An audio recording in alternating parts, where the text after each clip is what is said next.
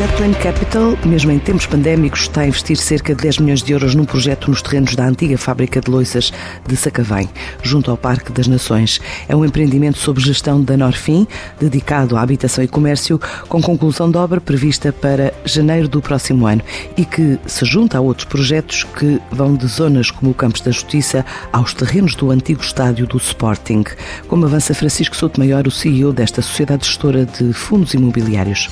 Isto é um investimento que ronda sensivelmente os 10 milhões de euros, que está, que está sob gestão da Norfim. Trata-se da terceira fase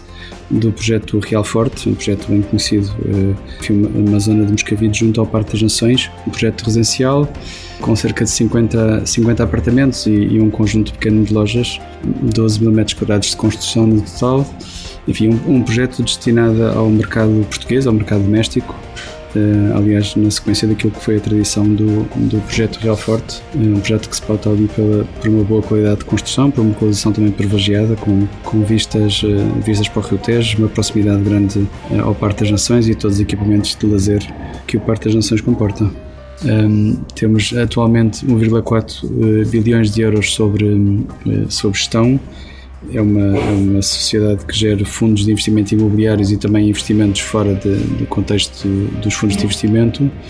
Uh, enfim, temos cerca de, de 50 colaboradores e um track record longo nesta área imobiliária, com, com projetos como o Office Park Expo, onde, onde, onde é o Campos de Justiça hoje, uh, ali no Parque das Nações.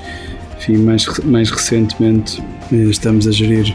um, um projeto residencial também com vários usos eh, nos terrenos que era o antigo estádio do Sporting, uma empresa já com muita experiência neste, eh, neste setor imobiliário, com um track record do qual, do qual se orgulha muito. A empresa já esteve em Espanha e no Brasil, mas agora está focada no mercado português, com outros projetos em carteira para dentro e fora de Lisboa.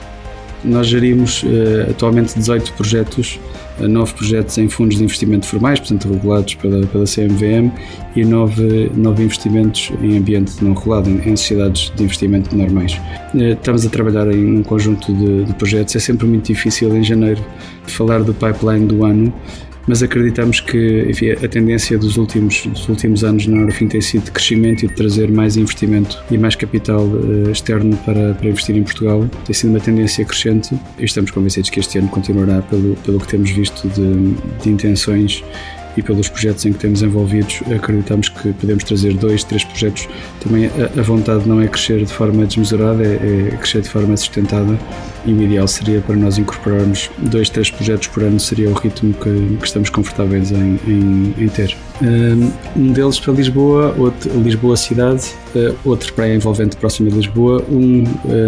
mais virado para, para o segmento residencial e outro mais virado para o segmento de escritórios. Enfim, serão anunciados proximamente, ainda, ainda não é o momento depois de passar por um processo de aquisição e, apesar da pandemia, 2020 trouxe um saldo positivo em matéria de investimento. A empresa foi comprada recentemente por um, por um grupo internacional, pela, pela Aero Global, que é um investidor internacional em, em ativos essencialmente de crédito, uma empresa uh, sediada em Londres, onde é cotada, aliás, na Bolsa de Londres e que gera sensivelmente 60 bilhões de, de euros nas várias geografias onde está presente, em cinco geografias onde está presente. Uh, a nossa atividade enfim, gestão de, de património, uh, evidentemente é uma atividade contínua, mas sentimos que o mercado parou durante o período do primeiro confinamento e parou de forma muito acentuada, sofreu de facto uma queda significativa, mas retomou rapidamente a, após o confinamento, acabou por ser um salto positivo do ano e tivemos a felicidade de conseguir inclusivamente trazer mais dois projetos novos para a gestão da Norfim, portanto foi um ano, um ano positivo,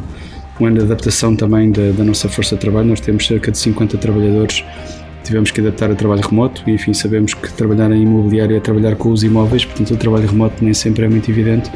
mas acho que a equipa se adaptou e acabou por ser um ano bastante positivo, enfim, dentro daquilo que é possível, tendo em conta os constrangimentos. Aliás, do ponto de vista de investimento, foi um ano que foi o terceiro melhor ano sempre de investimento imobiliário em Portugal. O mercado residencial continua a revelar alguma dinâmica, embora com algum sinal de abrandamento de preços, mas, mas a revelar dinâmica ainda profundidade. E esperamos que também, eh, no fundo, um ano na mesma linha, assim a situação nos permita continuar a trabalhar dentro da, enfim, dentro da normalidade achamos que poderá ser um ano, um ano também interessante para,